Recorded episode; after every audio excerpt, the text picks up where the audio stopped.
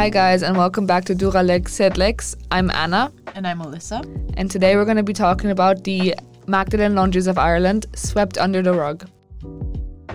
Just a quick trigger warning for you guys. This episode will mention gendered violence, severe violence, and also sexual assault. So listener discretion be advised.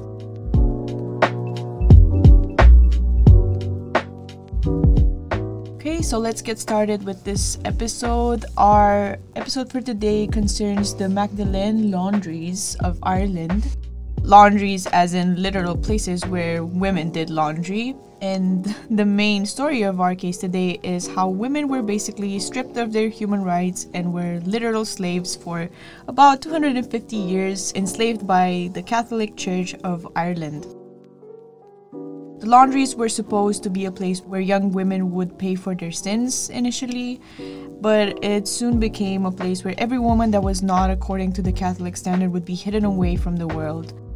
This is a very recent occurrence actually, as the last laundry closed in September 1996, and even after they were closed, there wasn't much conversation on the things actually happening at the laundries, as there was a lack of information on what was actually going on in them, and the survivors were very, very ashamed of their past and of their experiences at the laundries. So basically, the only people that knew what was happening there were the women who took part in the atrocities or who were subjected to the cruel treatment at the laundries.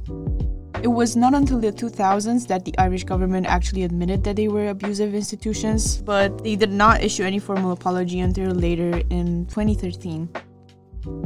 While they were still running, at any given point in time, there were 10 to 12 laundries running in Ireland by four separate religious orders, namely the Good Shepherd Sisters, the Sisters of Our Lady of Charity, the Sisters of Mercy, and the Sisters of Charity, all of them being part of the Catholic Church.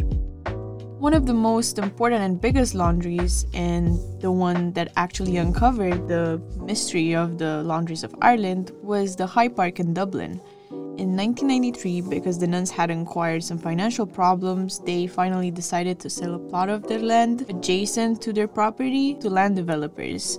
The problem was that on that plot of land, they claimed that over 130 women had been buried over the past century or so.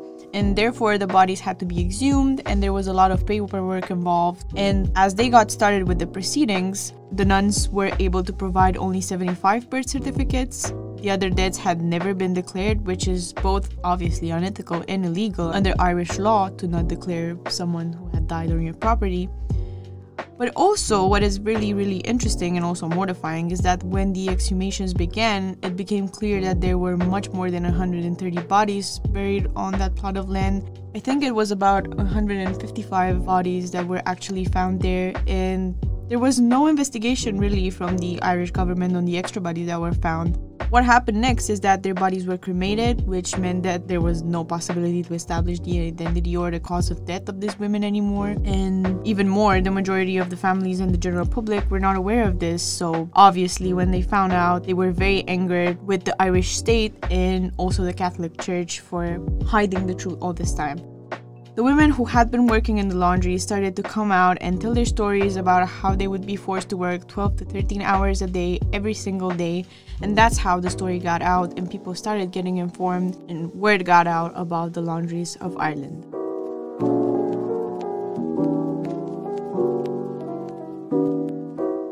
But you might wonder, what are these laundries exactly? Like, are they literal laundries or is there something more to them? And the answer is yes, there is. The Magdalene Laundries, or also known as Magdalene Asylums, were institutions run by the Catholic Church and operated between the 18th and the 20th century, as recent as 1996, when the last laundry closed in September of that year.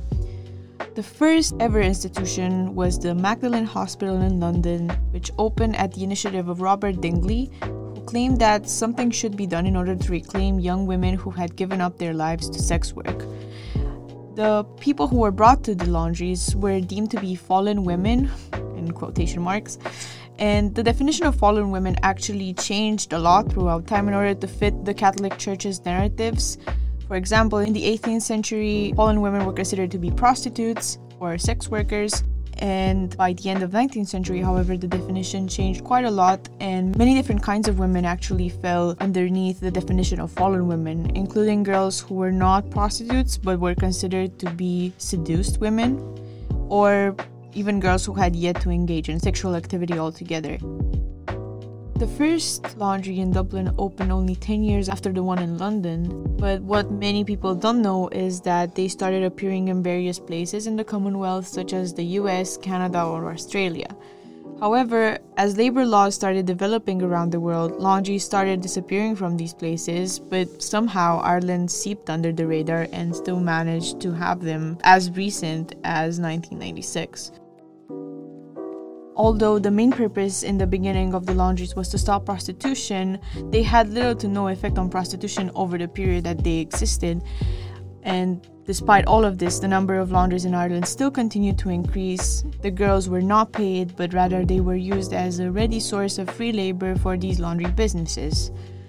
Soon enough, the sole motivation was no longer to keep prostitution in check, but rather to maintain social and moral order within the bounds of the patriarchal structure. So the Magdalene Laundries basically became a part of the large structure of suppression of women. As the number of laundries increased and they became understaffed, the definition of fallen women had to become very ambiguous in order to include any women who appeared to challenge traditional notions of Irish morality.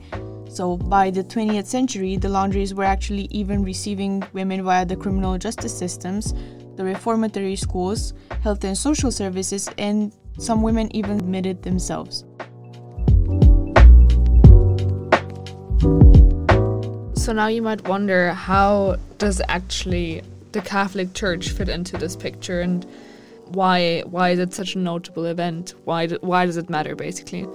So to start, Ireland was and still is nowadays very much a Catholic state. And from the mid-18th century until 1996, like Alyssa said earlier, they imprisoned women and forced them to carry out unpaid labor. And they basically selected these women by means of certain criteria. So they basically took all of the women that were somehow looking promiscuous, or were unmarried mothers, or were the daughters of unmarried mothers, or who were considered to be a burden on their families, or a burden to the state, or women who had been sexually abused, sexually assaulted, or had been growing up in the care of the church or the state. So any women who were basically deemed mentally ill, had learning difficulties, had too many children, or spoke out against authority. And these women were basically then taken in to redeem their sins, and had to do this in church. And at the beginning, they were very much voluntary. So you could come in and you could redeem yourself, but then very much soon after they were voluntary, they became forced on women, and the women were taken and had to stay there.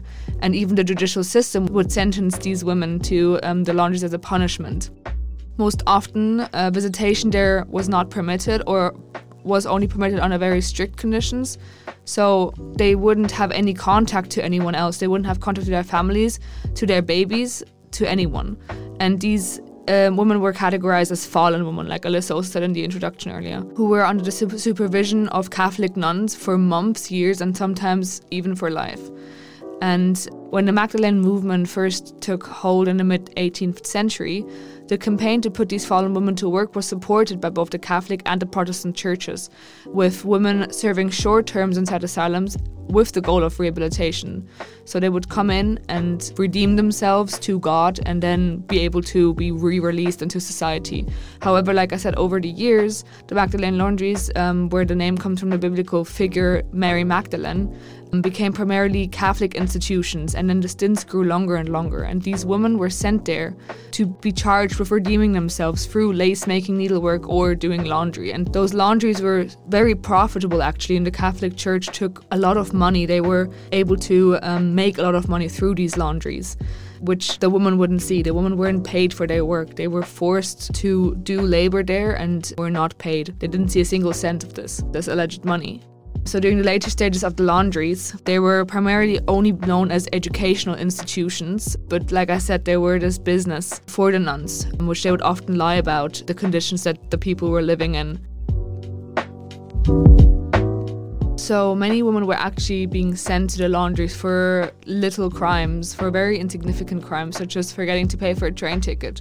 And although the state now denies this, they actually knew what conditions the women were being put in and what they were growing up in. And it was actually the state that had contracts with the institutions for getting their laundry washed and were paying the church for the work that they would receive. So it was very much a back and forth between the state and the church in kind of keeping the business profitable so the state would give the institutions work and vice versa. So it was very much a collaborative event that was taking place. And also, in fact, the state and the army were the laundry's biggest clients, where the imprisoned women were washing their clothes and their linen. And also hotels represented 20% of the sales that these laundries were having.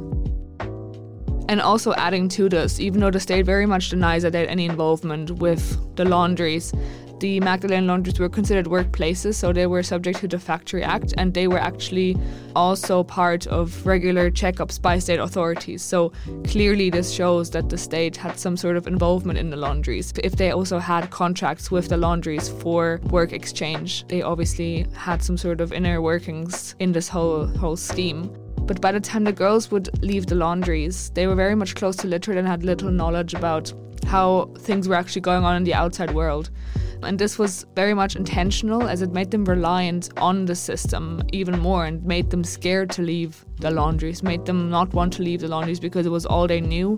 They had no one else, they had no family, they had no one to go to. And similar, the only way that they could actually leave the laundries was either by requesting a family member to take them on or running away, but this wasn't always easy as the place was guarded and, like I said earlier, you didn't know anyone in the outside world, so how could you even begin to fathom where to go? Also, you have to keep in mind that upon entry, the women were very much brainwashed. The nuns gave them new names, they had to take their maiden names, they weren't able to communicate at all, like most workdays were 10-hour workdays where they weren't even allowed to speak to each other. They would have to have their hair cut, their personal belongings were taken, and the mail that they would receive would first be inspected by the nuns and then hidden or destroyed.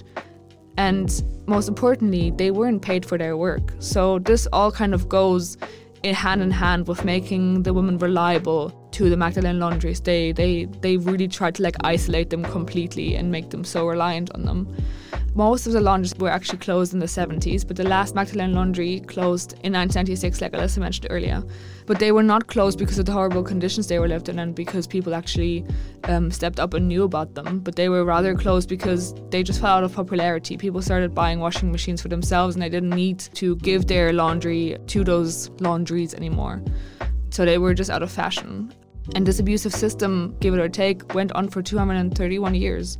During this time, not only women were imprisoned, but if they were taken in and were actually pregnant or fell pregnant, their children were then, once they were in labor and gave birth, they were taken away from them and they were put into orphanages and were declared orphans. And another very big monetary scheme that the Irish laundries actually had was selling these babies on to very rich families in the US and trafficking the babies like that to make money, to redeem the losses that the church has made over the thousands of years that they were going on. So they were kind of really making this profitable scheme of these babies. And if they couldn't sell the babies, they killed them. So there's these mass graves of these laundry babies that only have been started to be uncovered in the 2000s. And in 2014, one of the largest mass graves was found with 796 babies, which were put in a septic tank of this laundry facility. So this facility then had been investigated and it had to be reconstructed to kind of tell the story of what actually happened there. But it was not only the babies that were buried, the women were also buried and they were put in these unregistered mass graves around the whole of Ireland. And they're still being uncovered nowadays because no one knows where they're actually buried. So, like I said earlier, the state as well as the church very much tried to suppress how many women had exactly been imprisoned in these laundries. And it is very unknown how many women have passed through. Official estimates say that it was around 10,000 women, but that's a very far underestimation. And looking at the amount of survivors that actually came forward, people believe that it's more like 300,000 to 500,000 women that had been put through those laundries in total.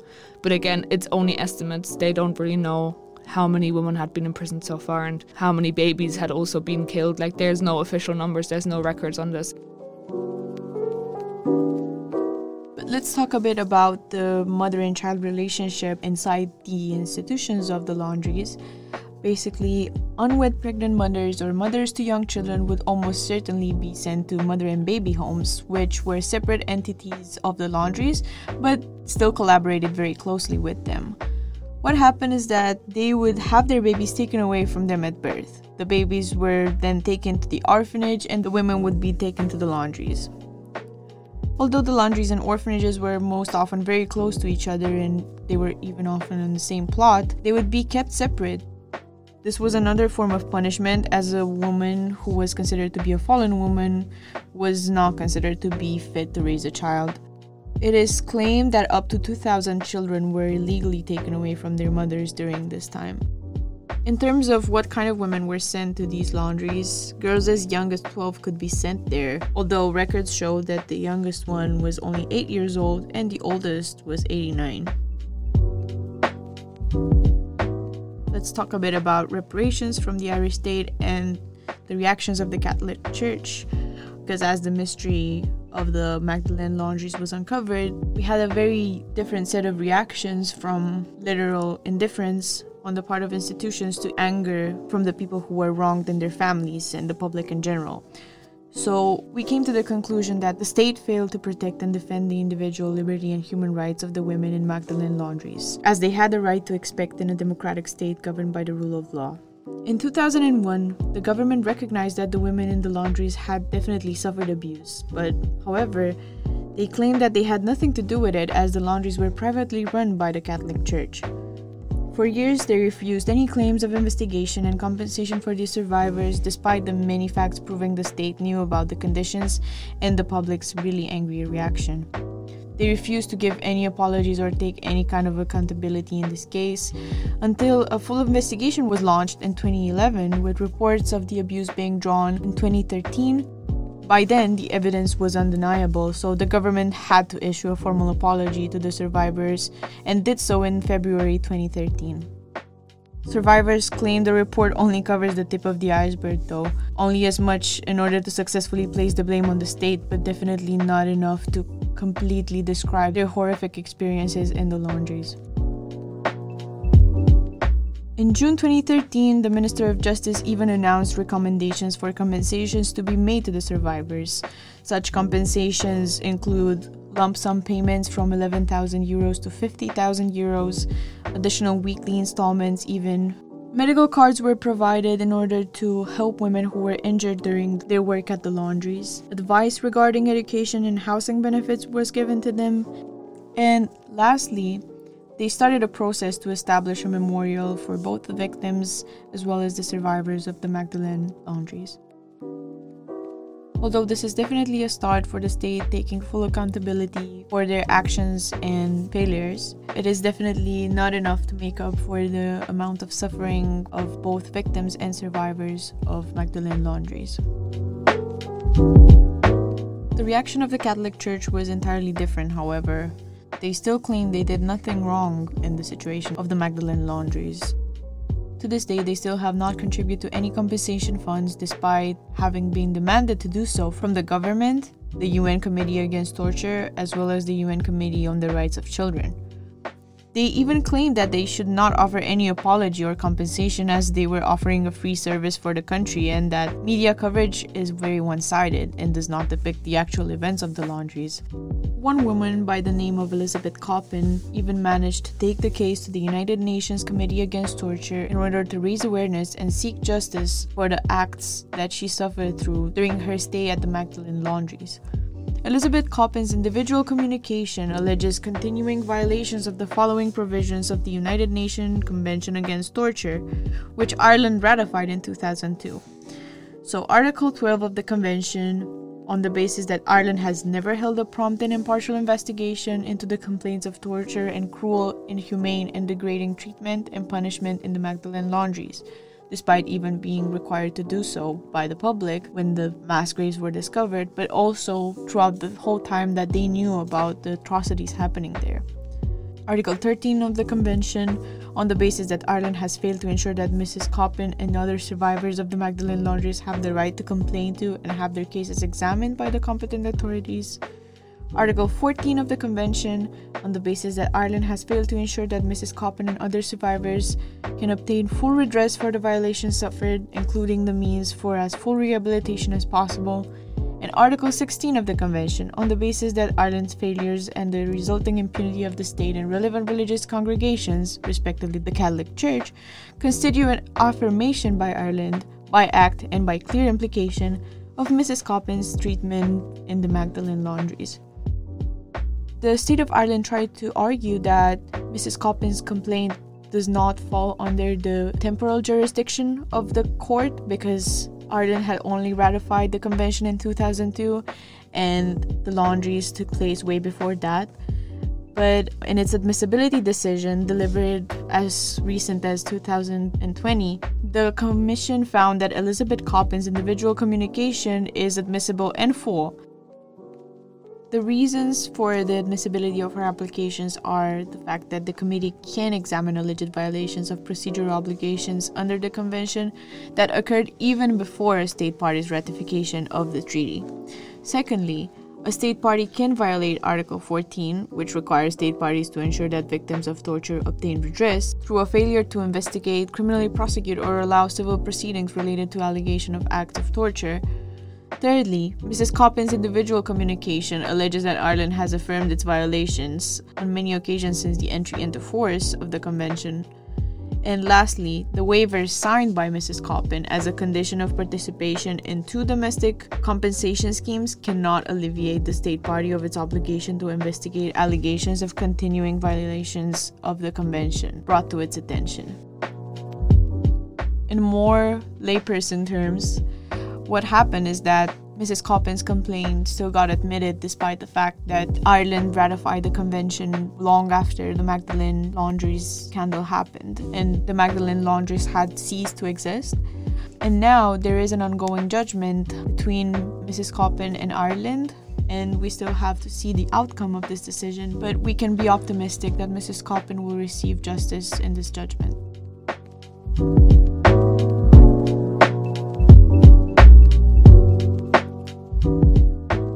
To consider that the ripple effect of these atrocities goes far beyond than just the women involved, but also to their babies and, moreover, to the conception of women in society. There are many survivors alive to this day that have been ashamed of recognizing their trauma and sharing it with the world, especially because of the misconceptions that they had even towards themselves. So, looking at Ireland today, like Alyssa just said, it's a topic that's not very much talked about. People know about it because they know of people that maybe have been a laundry baby or were a survivor of the Magdalene Laundries, but it's very shameful to talk about it, and many people don't mention it for these grounds. They don't talk about it with their family. It's not very much a very openly discussed topic, and it's actually not part of the Irish school curriculum, so you won't be taught about this in most schools. I know from Irish friends of mine, I went through the Irish school system, that they've only read a poem about it or read a book about it in Irish class, but have not had details about what happened like we would, for example, about World War II or the Vietnam War, etc. Moreover, like I said earlier in the episode, many graves are still found today and they're still being uncovered all the time because no one knows where these unregistered graves are or were placed. So it's very much a discovery all the time. And yeah, it's a very big concern that because it's not very talked about and many people don't actually know about it from our generation anyway, that those women might be forgotten and that their stories might fade into existence or could completely be forgotten.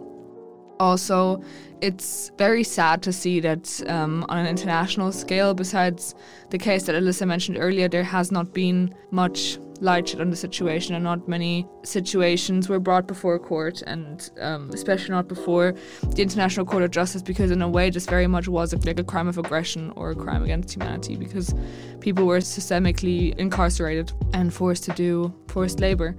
So it's sad to see that on an international scale there hasn't been much condemnation about this, and like we said, the church has not, as far as we know, apologized about this, and they said it had issued one formal apology which consisted of a sentence. So the pain is still very much felt by those women and by everyone else. Okay guys, thank you for tuning in for this week's episode. If this in any way, shape or form tickled your interest in the Magdalene Laundries and Ireland, we're gonna link some YouTube videos and some other sources in the description, and there's also a very good Irish film that's been made about this in 2006. It's called The Forgotten Maggies. So if you maybe want to have a look into that. Yeah, I mean, it's a very, very depressing topic, and it's been very sad because not many people know about this, and it's still very much covered because it's literally been swept under the rug, hence the episode title. But we find it very important to raise awareness about this topic and discuss it with your peers, discuss it with your parents. If you know someone who's been a laundry baby or who's been affected by this in any sort of way, then talk to them about it, raise awareness, and don't be insensitive.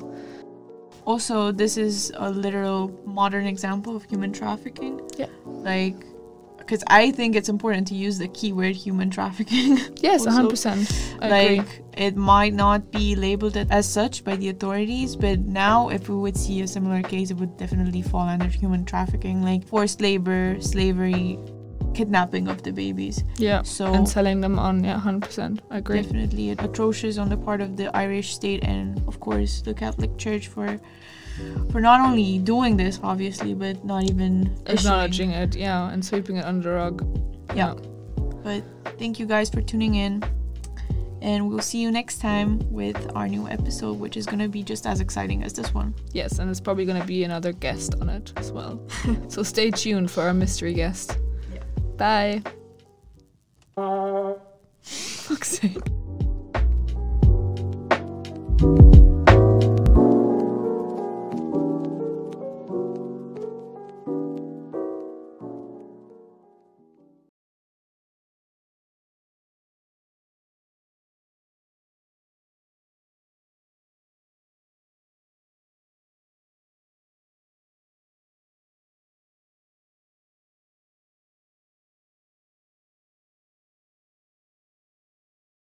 Lump sum.